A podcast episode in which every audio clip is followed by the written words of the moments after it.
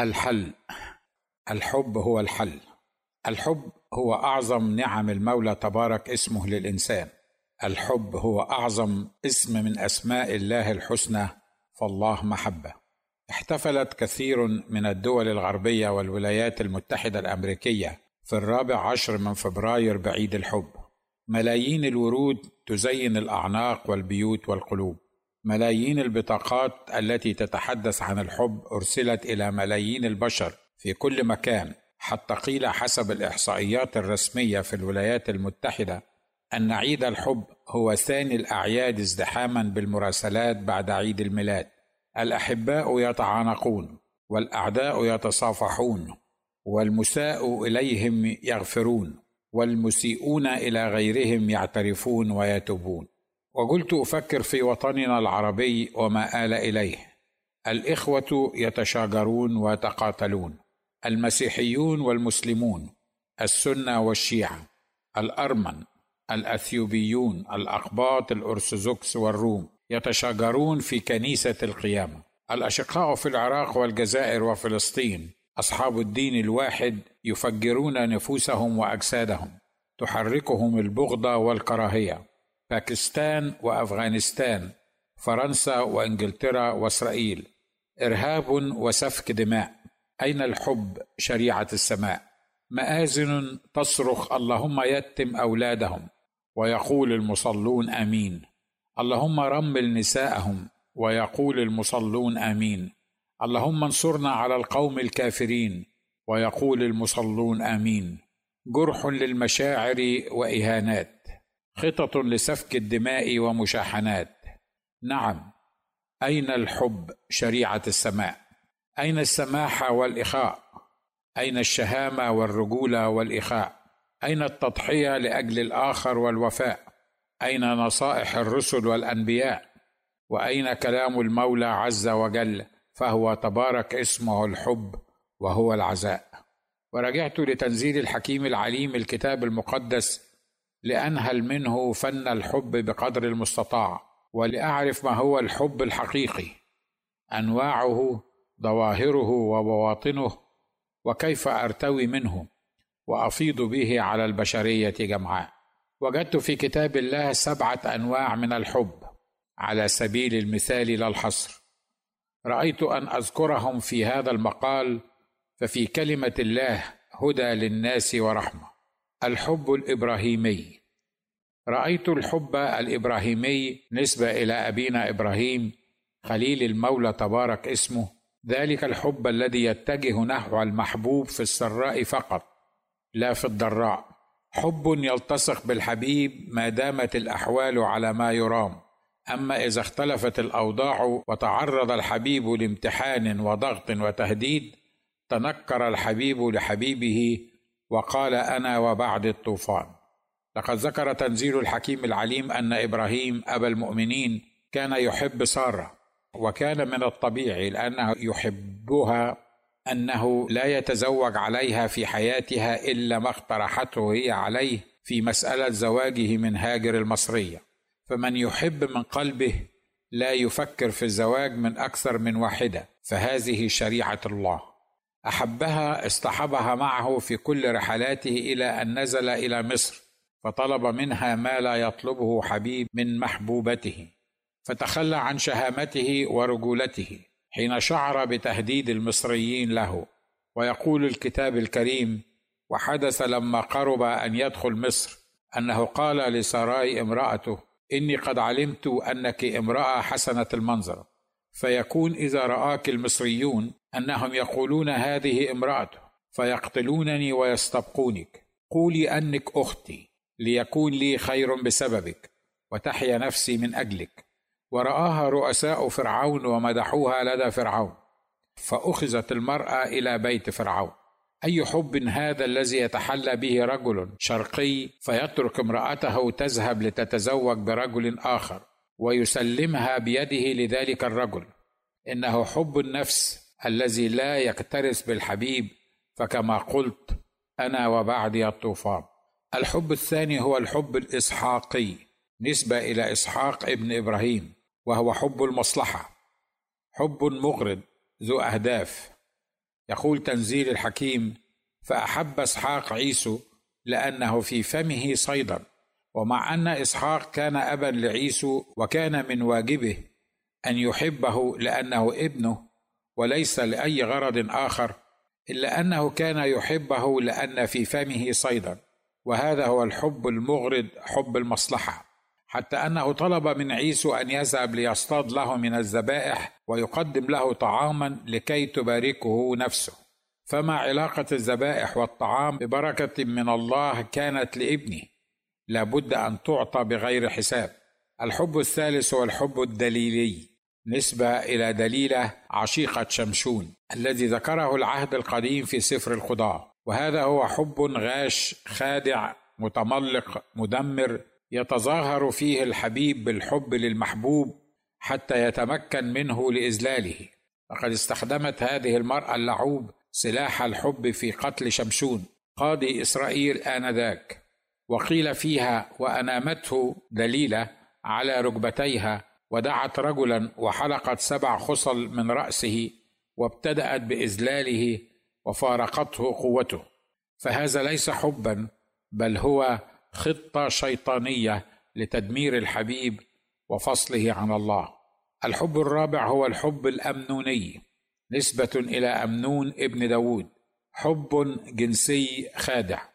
أحب أخته وأحصر للسقم من أجلها وتظاهر بالمرض وجاءت أخته لتزوره في غرفة نومه فتمكن منها وقهرها واضطجع معها ثم أبغضها أمنون بغضة شديدة جدا حتى أن البغضة التي أبغضها إياها كانت أشد من المحبة التي أحبها إياها.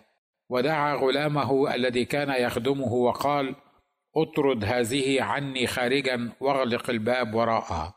صمويل الثاني 13 هذه شهوة ظهرت في صورة حب. حتى أشبع أمنون غريزته كالحيوان فانقلب حبه إلى بغضة والعياذ بالله. الحب الخامس هو حب عروس النشيد لعريسها وهو حب أناني خامل. لا يعرف ما عليه من واجب بل يطلب فقط ما له من حقوق. فالعريس ينادي محبوبته وقد وقف طويلا خارج غرفتها بالليل وهو يقرأ على بابها ويصفها بأجمل الأوصاف التي إذا ما سمعتها امرأة من حبيب كحبيب هذه العروس لقامت تقبل قدميه. قال لها افتحي لي يا أختي يا حبيبتي يا حمامتي يا كاملتي لأن رأسي امتلأ من الطل وخصصي من ندى الليل. فأبت الحبيبه أن تقوم وتفتح له وقدمت له عذرا أقبح من الذنب. فقالت خلعت ثوبي فكيف ألبسه؟ غسلت رجلي فكيف أوسخهما؟ يا له من حب أناني خامل يتقوقع حول نفسه ولا يصنع تجاوبا مع الحبيب. الحب السادس هو الحب السليماني نسبة إلى سليمان ابن داود وهو حب جشع. منقسم موزع غير مميز لحكمة الله تبارك اسمه في مسألة الزواج بواحدة فقط. يقول تنزيل الحكيم العليم وأحب الملك سليمان نساء غريبة كثيرة مع بنت فرعون. فالتصق سليمان بهؤلاء بالمحبة وكانت له سبعمائة من النساء السيدات وثلاثمائة من السراري فأمالت نساؤه قلبه لقد شرع السيد المسيح تبارك اسمه أن يتزوج الرجل بامرأة واحدة ويصير الاثنان جسدا واحدا فهو العالم بكل شيء. من يعلم أن تعدد الزوجات ما هو إلا وبال على الفرد والأسرة والمجتمع. الحب السابع هو الحب اليوناثاني نسبة إلى يونسان ابن شاول الملك الأول في إسرائيل. ذلك هو الحب القلب الإلهي المضحي. وهذا الحب هو الذي يريده الله من الإنسان في محبته للإنسان. حب لا يقتصر على علاقة بين رجل وامرأة بل قد يكون بين رجل ورجل امرأة ورجل امرأة وامرأة. فالحب الإلهي أصل الوجود وإكسير الحياة. لقد أحب يونسان داود وتعلقت نفسه بنفس داود أحبه كنفسه بالرغم من أنه كان يعلم أنه سيأخذ مكانه في حكم البلاد. فطالما كان داود حيا فلن يتمكن يونسان أن يخلف أباه في الحكم وتعدت محبة يونسان الكلام فقد أعطى داود جبته وثيابه وسيفه وقوسه ومنطقته. تجرد من كل شيء طوعا واختيارا لأجل الحبيب وضع كل ما يملك كل مستقبله في يدي منافسه في الحكم. بقى لي أن أقدم حبا فريدا عجيبا شاملا كاملا. اتجه نحو المزدرى وغير الموجود. اثمه فجار خطاة. قيل عنهم أنهم أبناء المعصية أبناء الغضب. أعداء زاغوا وفسدوا. سموا الأصلال تحت شفاههم بألسنتهم قد مكروا. ومع كل ذلك فقد أظهر رسول المحبة السيد الرب يسوع المسيح حبا فاق إدراك العقول من نحونا نحن البشر. جاءه الأعمى صارخا يا ابن داود ارحمني. فلم يعبس ولا تولى بل أوقف الجمع والركب ولمس عينيه. جاءته الزانية يحيط بها رجال يرفع كل منهم حجره ليرجمها فلم يأمر بجلدها ولا بإمساكها في بيت حتى تموت بل غفر لها خطاياها وستر عيبها وأنقذها من يد الطغاة الذين هموا برجمها وعلم الجمع أن لا يدينوا غيرهم وهم أهل الدينونة والخطية والعذاب. وقال لهم قولته الشهيرة من كان منكم بلا خطية فليرمها اولا بحجر. جاءه الأعداء ليقبضوا عليه وخرجوا عليه كخروجهم على لص بسيوف وعصي وظن أتباعه أن السيف هو الحل فلا بد من الدفاع عنه تبارك اسمه فهو نبيهم ووليهم. فاستل بطرس أحد حواريه سيفه وقطع أذن عبد رئيس الكهنة. فقال تبارك اسمه قولته الشهيرة رد سيفك إلى غمده لأن جميع الذين يأخذون السيف بالسيف يهلكون. وفي حب كامل حقيقي لأعدائه لم يقل عين بعين وسن بسن والبادي أظلم. بل انحنى وأخذ الأذن المقطوعة ووضعها في مكانها فعادت صحيحة. أرسل تلاميذه ليكرزوا بالإنجيل فأوصاهم أن لا يأخذوا معهم في الطريق لا كيسا ولا مزودا ولا أحذية ولا عصي بل أوصاهم أن يحملوا معهم الحب الذي به يستطيعون أن يشفوا مرضى يطهروا برصا ويخرجوا الشياطين من الناس وينادوا بسنة الرب المقبولة. قال لهم إن سلاحكم هو الحب. أحبوا أعداءكم باركوا لاعنيكم أحسنوا إلى مبغضيكم صلوا لأجل الذين يسيئون إليكم ويطردونكم. وقال لهم إن دخلتم إلى قرية أو مدينة ولم يقبلكم سكانها فاخرجوا منها وانفضوا غبار أرجلكم. لا تجبروا أحدا على الإيمان بالله بل من لم يجذبه الحب لن يجذبه السيف والقهر والإجبار. لقد كان في إمكانه تبارك اسمه حسب قوله الطاهر أن يطلب من أبيه السماوي أن يرسل له إثنى عشر جيشا من الملائكة ليغزو بها أورشليم وليجبرها على الدخول في دينه أفواجا خوفا عليها وإشفاقا بها. لكنه بكى على أورشليم وتمنى لو كانت قد عرفت زمان افتقادها. فكيف يجبرها على الاستسلام والخضوع الجبري له؟ وهو الذي ميز الإنسان بحرية الإرادة واختيار الدين. وقبول المولى تبارك اسمه من رفضه. وأخيرا أظهر حبه اللانهائي بتقديم نفسه ذبيحة عنا. فحق لنا أن نتغنى بحبه ونقول انظروا أية محبة أعطانا الآب حتى ندعى أولاد الله الذي أحبنا وأسلم نفسه لأجلنا. ذلك قول الحق عيسى ابن مريم الذي فيه يمترون. رسول الحب والسلام والإخاء. فلا عجب أن كتب أحد تلاميذه رسول المحبة. يوحنا يقول للناس إن الحب هو الدليل على الولادة من الله. أيها الأحباء لنحب بعضنا بعضا لأن المحبة هي من الله. وكل من يحب فقد ولد من الله ويعرف الله. ومن لا يحب لم يعرف الله لأن الله محبة. فكل من يبغض أخاه هو قاتل نفس. وكل من يكره ولا تعرف المحبة طريقها إلى قلبه فلا يعرف الله وحتى لو كان اسمه عبد الله. وإليك عزيزي القارئ بعض ظواهر الحب لكي تعرف إن كنت تحب بالعمل والحق أم فقط باللسان والكلام. اولا الحب لا بد أن يكون من قلب طاهر وبشدة والقلوب الطاهرة هي فقط التي اغتسلت بدم المسيح يسوع تبارك اسمه. لأنه مكتوب أن دم يسوع المسيح يطهرنا من كل خطية. ثانيا الحب الحقيقي يصير المحب والمحبوب خداما كل للآخر بل وعبيدا كل للآخر. فشريعة العبد العبراني تقول أن العبد يرفض أن يتحرر من عبوديته لا لسبب آخر سوى أنه أحب سيده وزوجته وأولاده. خروج 21 خمسة. ثالثا الحب يعطي قوة على خدمة المحبوب والتضحية لأجله. ولقد قيل عن يعقوب أبو الأسباط أنه خدم أربعة عشر سنة لكي يتزوج رحيل امرأته وكانت في عينيه كأيام قليلة. تكوين 29 20 رابعا الحب يرى كل شيء جميل في المحبوب. ففي سفر نشيد الأنشاد ترى الحبيبة أن كل شيء في الحبيب إنما هو كامل ورائع ومجيد وهذه هي الحقيقة. فالحبيب يشير إلى رب المجد يسوع. أما أن يرى العريس الحبيب أن لا شيء يعيب الحبيبة فيقول لها كلك جميل يا حبيبتي وليس فيك عيب؟ فهذه محبة إلهية سامية فائقة من رب محب منعم وهاب. خامسا الحب يقف صامدا أمام التجارب والمصاعب والسيول فمياه كثيرة لا تستطيع أن تطفئ المحبة والسيول لا تغمرها.